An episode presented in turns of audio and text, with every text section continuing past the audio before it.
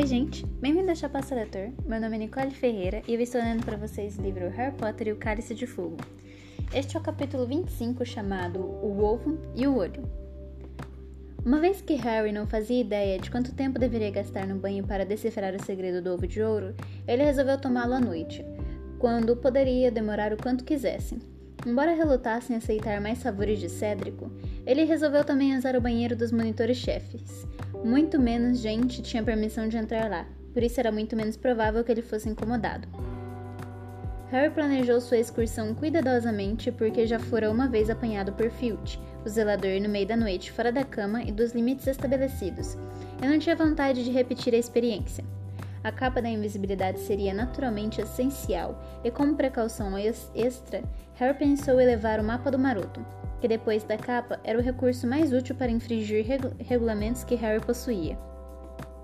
O mapa mostrava toda a propriedade de Hogwarts, inclusive seus muitos atalhos e passagens secretas, e, o que era mais importante, mostrava as pessoas no interior do castelo, com minúsculos pontinhos identificados por legendas que se deslocavam pelos corredores, de modo que Harry seria alertado se alguém se aproximasse do banheiro.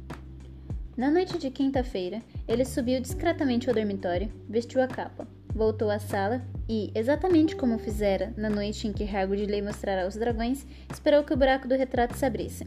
Desta vez foi Rony quem esperou do lado de fora para dar a senha à mulher gorda. Pastéis de banana. Boa sorte, murmurou Rony, entrando pelo buraco comunal na mesma hora em que Harry saía.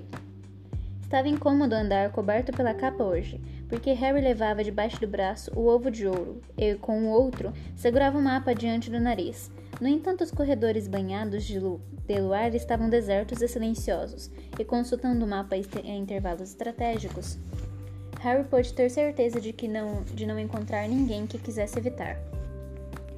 Quando chegou à estátua de, Boir, de Boris, o pasmo, um bruxo com cara de desorientado com as luvas nas mãos trocadas, ele localizou a porta certa. Encostou-se nela e murmurou a senha, frescor de pinho, conforme Cédrico o instruíra. A porta se abriu com um rangido. Harry entrou, trancou-a ao passar e despiu a capa da invisibilidade, olhando ao redor. Sua reação imediata foi que valia a pena ser monitor-chefe, só para poder usar aquele banheiro.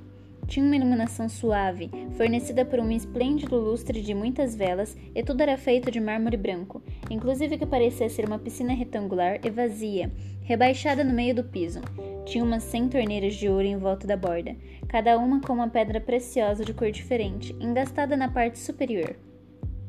Harry também havia também um trampolim, Longas cortinas de linho protegiam as janelas. Havia uma montanha de toalhas brancas e macias a um canto, e um único quadro de moldura de ouro na parede. Era uma sereia loura, profundamente adormecida sob um rochedo, cujos longos cabelos esvoaçavam sobre o rosto, sobre o rosto toda vez que ela ressonava. Harry pôs a capa, o ovo e o mapa de lado e avançou, olhando para os lados, olhando para os lados, seus passos ecoando nas paredes. Por mais magnífico que o banheiro fosse, e por mais desejoso que estivesse de experimentar algumas daquelas torneiras, agora que estava ali, ele não pôde reprimir de toda a sensação de que Cédrico podia estar gozando a cara dele. Como é que aquilo poderia ajudá-lo a resolver o mistério do ovo? Mesmo assim, ele deixou uma das toalhas macias, a capa, o mapa e o ovo a um lado da banheira, que mais parecia uma piscina. Depois se ajoelhou e abriu algumas torneiras. Percebeu imediatamente que havia diferentes tipos de espumas de banho misturadas à água, embora não fosse um banho de espuma que Harry já tivesse experimentado. Uma torneira jorrava bolhas rosas e azuis do tamanho de bolas de futebol. Outra, uma espuma branca gelada tão densa que Harry achou que poderia sustentar seu peso se ele a quisesse experimentar. Uma terceira despejava nuvens perfumadíssimas na superfície da água. Harry divertiu-se durante algum tempo abrindo e fechando torneiras, curtindo particularmente o efeito de uma cujo jorro rico ricocheteava na superfície da água e subia em grandes arcos. Então, quando a piscina funda se encheu de água, espuma e bolhas, que considerando seu tamanho durava pouquíssimo tempo, Harry fechou todas as torneiras, despiu o pijama, os chinelos e o roupão e entrou na água. Era tão funda que seus pés mal tocavam o piso, e ele chegou a nadar duas vezes o comprimento da piscina antes de voltar à borda, pingando água. Examinar atentamente o ovo. Por mais prazeroso que fosse nadar na água, quente e espumosa com nuvens de vapor de várias cores fumegando a toda volta, nenhuma intuição genial lhe ocorreu, nenhum súbito clarão de compreensão. Harry esticou os braços, ergueu o ovo nas mãos molhadas e abriu. O som agudo do choro encheu o banheiro, ecoou, ressoou no mármore, mas continuou a lhe parecer tão incompreensível quanto antes. Senão, até mais incompreensível com todos os ecos que produzia. Ele tornou a fechá-lo com estálido, preocupado que o som pudesse atrair Filch, se perguntando se aquilo não teria sido o que Cédrico planejara. E então, alguém falou, dando-lhe um susto tão grande que ele deixou o ovo que saiu quicando pelo chão do banheiro. Eu tentaria colocá-lo dentro da água se fosse você, Harry engoliu uma uma quantidade considerável de bolhas com um choque. Ficou em pé, cuspindo água, e viu o fantasma de uma garota de aspecto muito tristonho sentado de pernas cruzadas em cima de uma das torneiras. Era a Murta que geme. Cujos soluços em geral eram ouvidos na tubulação de um vaso sanitário em um banheiro três andares abaixo. Murta? exclamou Harry indignado. Eu. Eu não estou usando nada. A espuma era tão densa que isso não fazia a menor diferença, mas ele teve a sensação desagradável que a Murto estivera espionando de uma das torneiras desde que ele chegará. Fechei os olhos quando você entrou, disse ela, pestanejando por, por, trás dos, por trás grossos óculos. Faz séculos que você, não me, que você não vai me ver. É, bem, disse Harry dobrando ligeiramente os joelhos, só para ter certeza absoluta de que a Murta não pudesse ver nada além de sua cabeça. Não posso ficar entrando no seu banheiro, não é? É de garotas. Você não costumava se importar, respondeu a morta infeliz. Você costumava passar um tempão lá? Era verdade, mas apenas porque ele, Rony e Hermione tinham descoberto que o banheiro interditado da Murta era um lugar conveniente para preparar em segredo a poção polissuco. Uma poção proibida que transformará Harry e Rony em réplicas vivas de Grubble e Goyle durante uma hora, para que eles pudessem entrar escondidos na sala comunal da Sonserina. Fui repreendido por entrar lá, disse Harry, o que era uma, ver... o que era uma meia-verdade. Certa vez, Parso apanhará saindo do banheiro da morta. Depois disso, achei melhor não voltar. Ah, entendo, disse a morta, cutucando a pinta no queixo de um, jeito, de um jeitinho tristonho. Bom, em todo caso, eu experimentaria pôr o ovo na água. Foi o que Cédrico de Gore fez. Você andou espionando ele também? indagou-se Harry. Que é que você faz? Entra aqui de noite para ver os monitores tomarem banho? Às vezes, disse a, disse a Murta com um ar sonso, mas nunca apareci para falar com ninguém antes. Que grande honra, disse Harry aborrecido. Fica de olhos fechados. Ele verificou se Murta tampara bem os olhos antes de se içar para fora do banho, enrolando bem a toalha no corpo e ainda apanhar o ovo. Depois que ele entrou ele entrou de novo na água, a morta espiou entre os dedos e disse: Anda, então abre ele debaixo da água.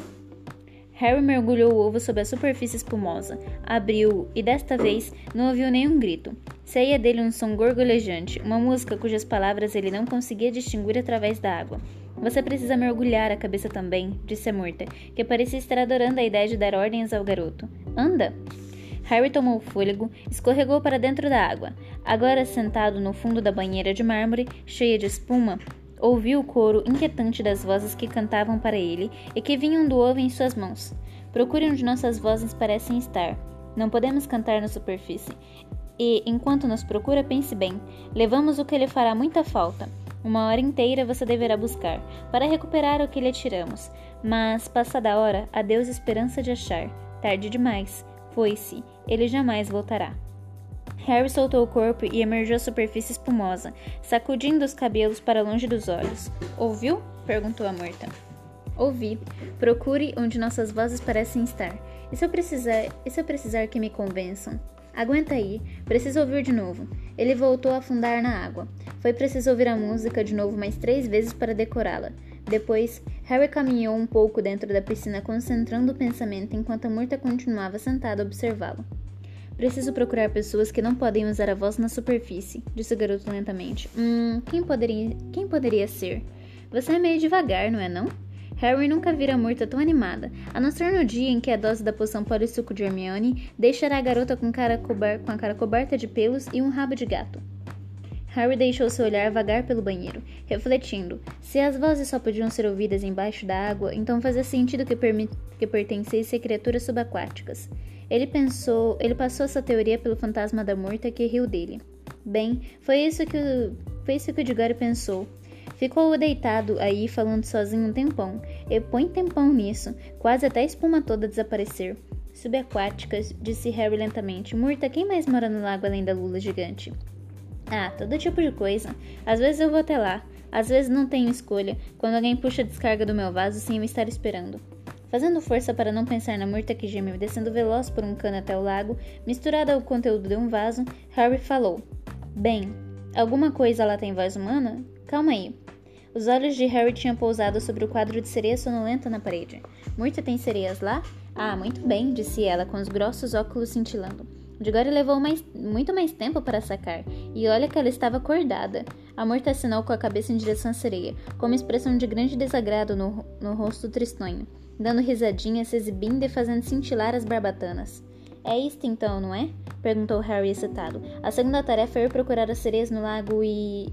e mas ele subitamente percebeu o que estava dizendo e sentiu a excitação se esvair como se alguém tivesse acabado de puxar uma tomada da sua barriga. Ele não era um bom nadador. Nunca pudera praticar muito. Duda receberá aulas quando os dois eram menores, mas tia Petunite e Walter, sem dúvida, na esperança de que Harry um dia se afogasse, não tinham se incomodado de lhe ensinar. Nadar duas vezes. Essa banheira não era um problema, mas aquele lago era muito grande e muito fundo, e as sereias com certeza viviam lá embaixo. Murta, perguntou Harry lentamente, como é que eu vou respirar? Ao ouvir isso, os olhos da Murta se encheram de lágrimas inesperadas. Que falta de tato! resmungou ela, procurando um lenço nas vestes. O que, que é a falta de tato? perguntou Harry espantado. Falar de respirar na minha frente, disse ela com uma voz aguda que ecoou muito alta pelo banheiro. Quando eu não posso? Quando eu não respiro há séculos? Ela escondeu o rosto no lenço e fungou alto. Harry se lembrou como a morta sempre fora sensível com a questão de estar morta, mas nenhum dos outros fantasmas que ele conhecia criava caso por isso. Desculpe, disse com impaciência, eu não quis. Eu me esqueci. Ah, é. É muito fácil esquecer que a morte está morta, disse ela, engolindo em seco e fitando o garoto com os olhos inchados. Ninguém nunca sentiu falta de mim, nem quando eu estava viva. Levou horas para me encontrarem o meu corpo. Eu sei, fiquei sentada lá dentro esperando alguém aparecer. Olivia Hornby entrou no banheiro e perguntou: Você está emburrada outra vez, morta? Porque o professor Dippet pediu para me encontrá-la. Aí ela viu meu corpo. Ah, isso ela não esqueceu até o dia da morte. Eu fiz questão de garantir. Eu a seguia por para todo lado para lembrar. Me lembro do dia, lembro de que no dia do casamento do irmão dela, mas Harry não estava escutando. Voltará a pensar nas músicas das sereias. Levamos o que lhe fará muita falta. Pelo jeito elas iam roubar alguma coisa dele, alguma coisa que ele precisava recuperar. Que é que elas iam levar? Então, é claro que ela foi ao Ministério da Magia para me obrigar a parar de persegui-la. Então tive que voltar para cá, viver no meu banheiro. Ótimo, disse Harry vagamente. Bem, já cheguei bem mais longe do que estava. Quer fechar os olhos outra vez? Eu vou sair da água. Ele apanhou o ovo no fundo da banheira, saiu, se enxugou e tornou a vestir o pijama e o roupão. Você vai vir um dia desses para me visitar no meu banheiro? perguntou a morta que geme, em tom, em tom lamurioso, quando Harry apanhou a capa da invisibilidade. Hum, vou tentar, prometeu Harry, embora intimamente pensassem que a única maneira de tornar visitar o banheiro da Murta seria se os outros banheiros do castelo estivessem interditados. Até outro dia, Murta. Obrigado pela ajuda. Tchauzinho, disse ela tristonha, e quando Harry se cobriu com a capa, ele a viu disparar de volta à torneira. Já do lado de fora, no corredor escuro, Harry examinou o mapa do maroto para verificar se o caminho continuava livre. Sim, os pontinhos que pertenciam a Filch e a Madame Nora estavam seguros na sala do zelador. Nada mais parecia estar se mexendo à exceção do pirraça, que andava saltitando pela sala de troféus no andar de cima. Harry acabará de dar o primeiro passo de volta à torre da Grifinória quando uma outra coisa no mapa chamou sua atenção. Uma coisa decididamente estranha. Pirraça não era a única coisa que estava se mexendo, e um pontinho isolado esvaçava por uma sala no canto inferior à esquerda, a sala de Snape, mas o ponto não estava identificado como Severo, Snape. Era Bartolomeu Crouch. Harry regalou os olhos para o ponto. Todos supunham que o Sr. Crouch estava doente demais para trabalhar ou vir ao baile de inverno. Então, o que é que ele estava fazendo secretamente em Hogwarts a uma hora da manhã? Harry observou com atenção o ponto se mexer para um lado e para o outro da sala, detendo-se aqui e ali. O garoto hesitou, pensando, então sua curiosidade levou a melhor. Ele deu meia volta e saiu na direção oposta. para a escada mais próxima. Ia ver o que Crouch andava aprontando.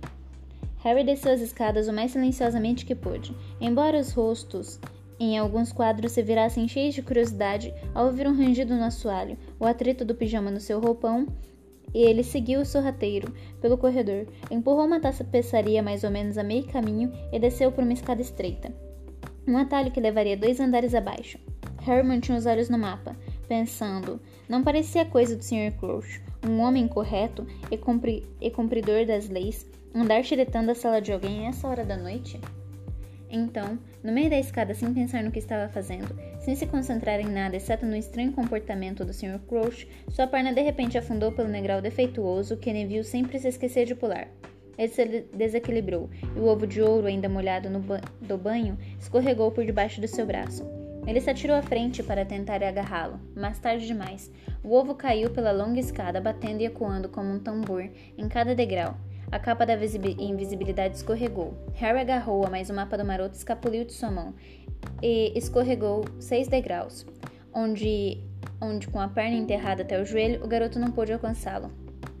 O ovo de ouro atravessou a tapeçaria ao pé da escada, se abriu e soltou o seu lamento alto no corredor embaixo. Harry puxou a varinha e se esticou para bater com ela no mapa do maroto para apagá-lo, mas o pergaminho estava fora do seu alcance. Cobrindo-se de novo com a capa, Harry se endireitou, escutando com atenção, os olhos apertados de medo, e quase imediatamente, pirraça! Era inconfundível o grito de Filch caçando o poltergeist. Harry ouviu os passos rápidos e arrastados se aproximarem cada vez mais, a voz asmática berrando de fúria. Que estardalhaça é esse? Quem quer acordar o castelo inteiro? Vou pegar você, pirraça. Vou pegar. Você vai. E o que é isso? Os passos de Filch pararam. Ouviu-se um estalo metálico e o lamento parou. Filch apanhará o ovo e o fechará. Harry ficou muito quieto, a perna ainda entalada no degrau mágico à escuta. A qualquer momento agora, Filch iria afastar a tapeçaria, esperando ver pirraça, e não veria pirraça alguma. E se ele subisse as escadas, encontraria o mapa do maroto, e, com ou sem capa de invisibilidade, o mapa mostraria Harry Potter, parado exatamente onde estava. Ovo? exclamou Filch, baixinho ao pé da escada. Minha queridinha Madame Nora obviamente o acompanhava. Isto é uma pista do triburucho. Isto parece um isto pertence a um campeão da escola.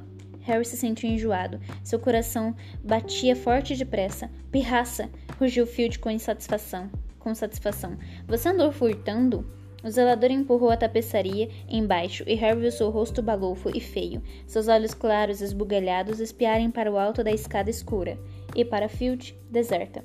Se escondendo, é? perguntou baixinho. Estou indo pegar você, pirraça. Você foi roubar uma pista do tribruxo, pirraça. Dumbledore vai expulsar você daqui por isso, seu poltergeist gatuno e mau caráter.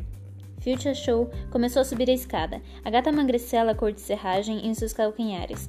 Os olhos de Madame Nora, iguais, iguais às lanternas, tão semelhantes aos do dono, estavam fixos diretamente em Harry. O garoto já tivera antes ocasião de se perguntar se a capa da invisibilidade funcionava para os gatos. Doente de apreensão, ele observou o Filch se aproximar cada vez mais, trajando seu velho roupão de flanela. Tentou desesperadamente soltar a perna entalada, mas só conseguiu que ela afundasse mais alguns centímetros. A qualquer segundo, Filch iria ver o mapa ou pisar bem em cima dele. Filch? Que é que está vendo? O zelador parou a poucos degraus abaixo de Harry e se virou. Ao pé da escada estava a única pessoa que poderia piorar a situação de Harry, Snape. Estava usando um longo camisão cinzento e parecia lívido.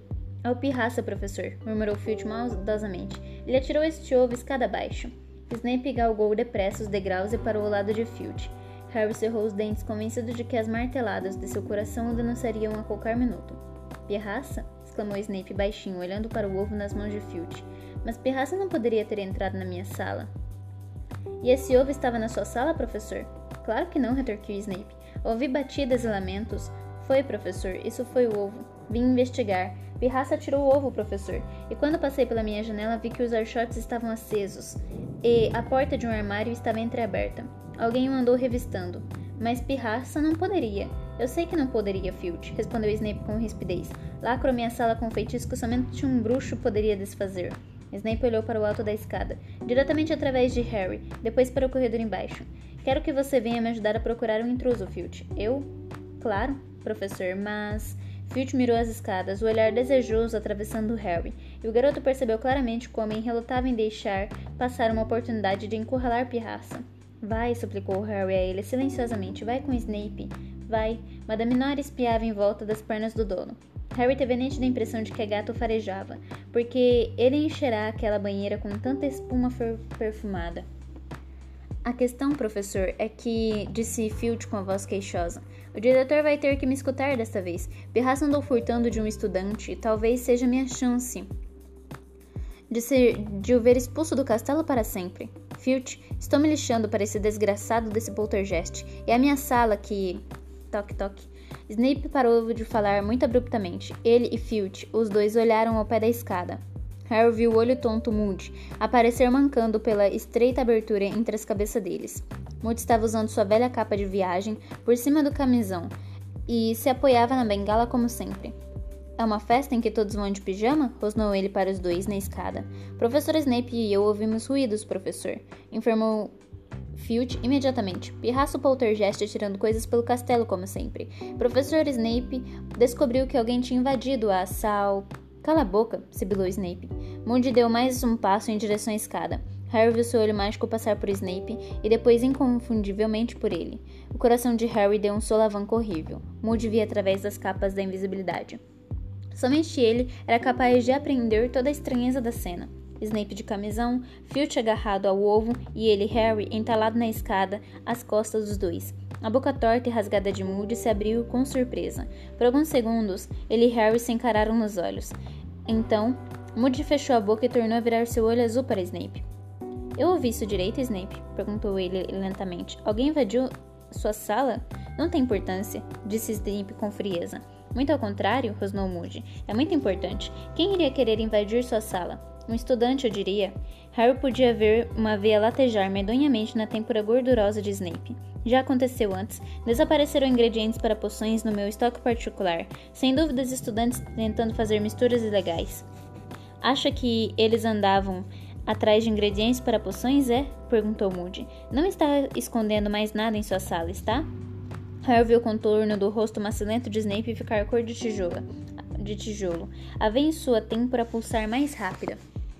Você sabe que não estou escondendo nada, Moody, respondeu ele com, em um tom em um tom de voz suave e perigoso, porque você revistou pessoalmente a minha sala e exaustivamente.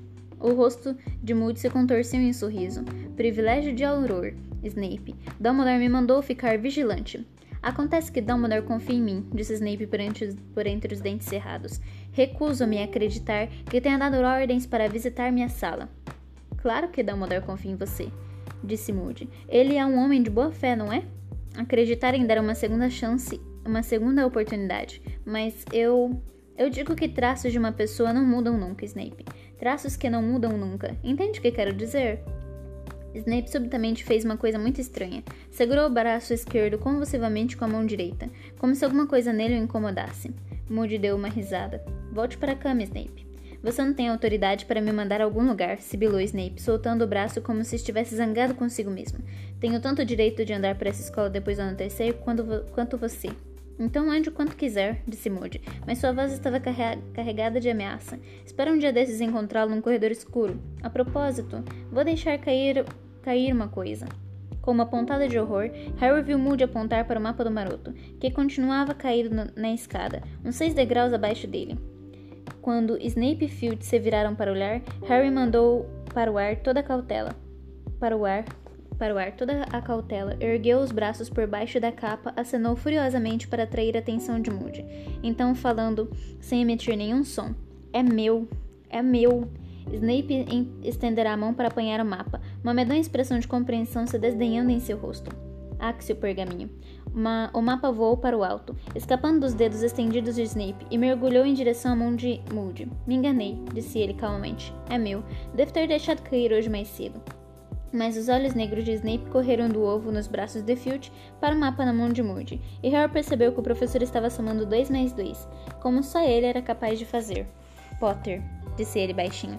Que foi que você disse? perguntou Moody calmamente, dobrando o mapa e embolsando. Potter, rosnou ele. E ele, e ele chegou mesmo a virar a cabeça para o lugar em que Potter estava, como se de repente pudesse vê-lo. Este, este é o ovo de Potter. Esse pergaminho pertence ao Potter. Já ouvi antes, estou reconhecendo. Potter está aqui. Potter está coberto pela capa da invisibilidade. Snape estendeu as mãos para frente. Snape estendeu as mãos para frente como um cego e começou a subir a escada. Harry poderia jurar que as narinas enormes do professor estavam se dilatando, tentando farejá-lo. Com a perna presa, o garoto se deitou para trás, tentando evitar as pontas dos, dos dedos de Snape, mas a qualquer momento. Não há nada aí, Snape, disse Moody com rispidez, mas terei prazer em contar ao diretor como seus pensamentos rapidamente voaram para Harry Potter. Está querendo dizer o que com isso? rosnou Snape, voltando-se mais uma vez para encarar Moody, as mãos ainda estendidas a centímetros do peito de Harry. Quero dizer que Dumbledore está muito interessado em saber quem é que está querendo acabar com aquele garoto, respondeu Moody, mancando mais para junto da escada. Eu também estou, Snape, muito interessado. A luz dos archotes iluminou brevemente seu rosto mutilado, de modo que as cicatrizes e o pedaço que faltava do seu nariz pareceram mais fundos e mais escuros do que nunca. Snape estava olhando para baixo, mas Moody e Harry não pôde ver a expressão do seu rosto. Por um instante, ninguém se mexeu, nem disse nada, então Snape lentamente baixou as mãos.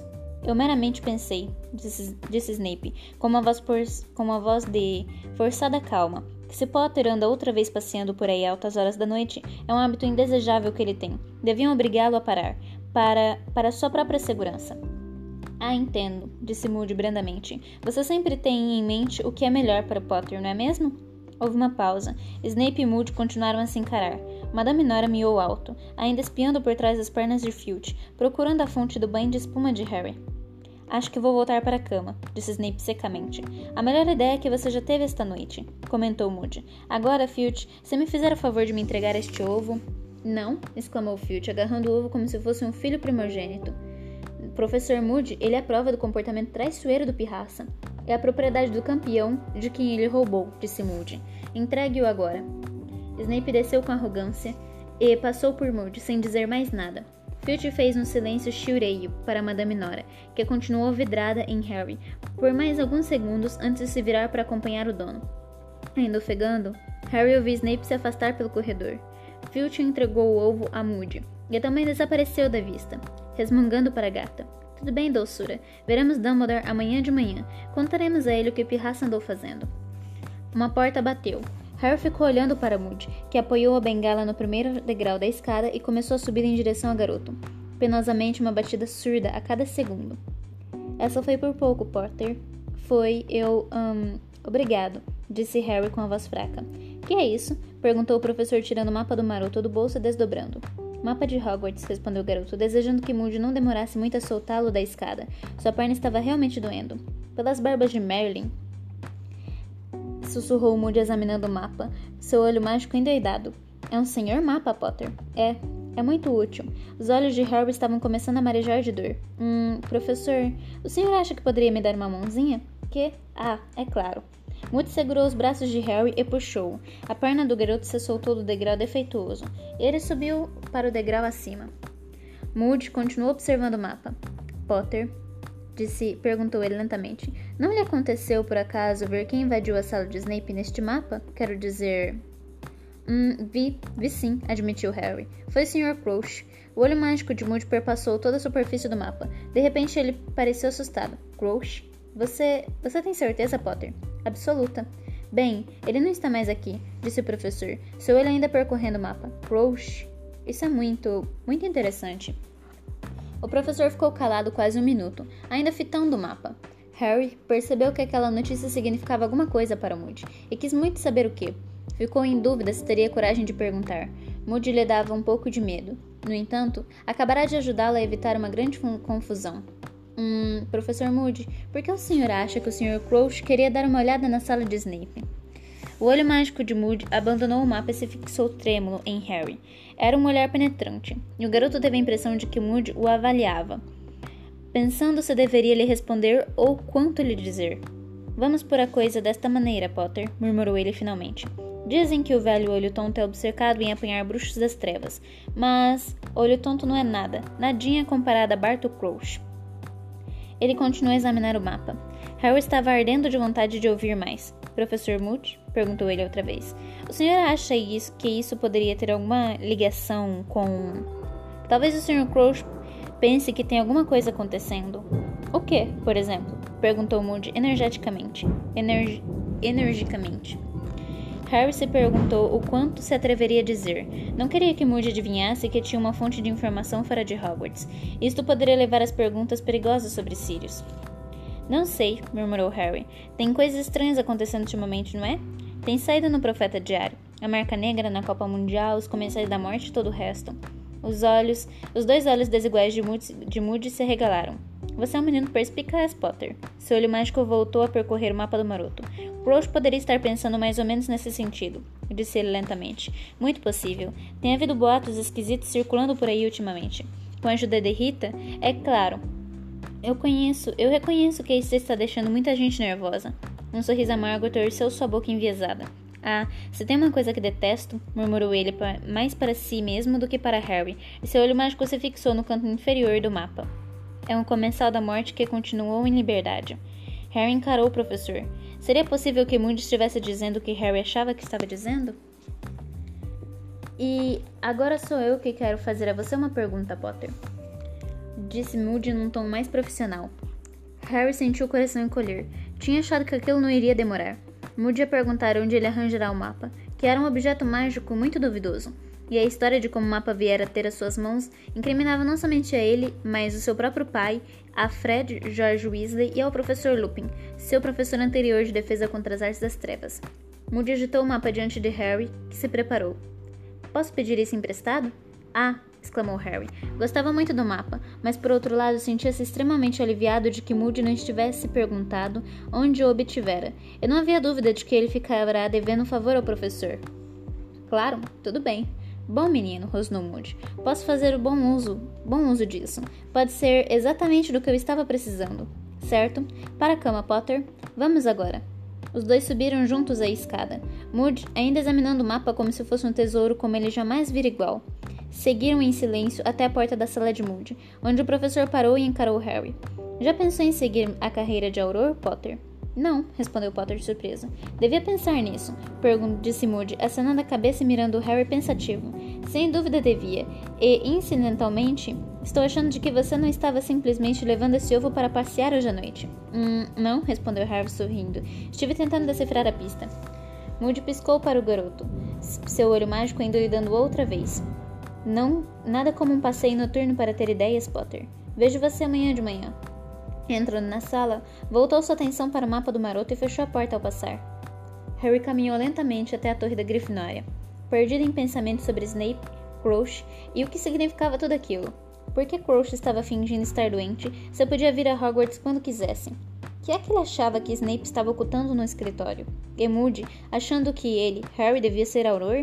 Que ideia interessante! Mas quando Harry se enfiou silenciosamente em sua cama de colunas, dez minutos mais tarde, o ovo e a capa já guardados em segurança em seu malão, por alguma razão ele achou que gostaria de ver se os outros Aurores também eram cheios de cicatrizes, antes de escolher essa carreira.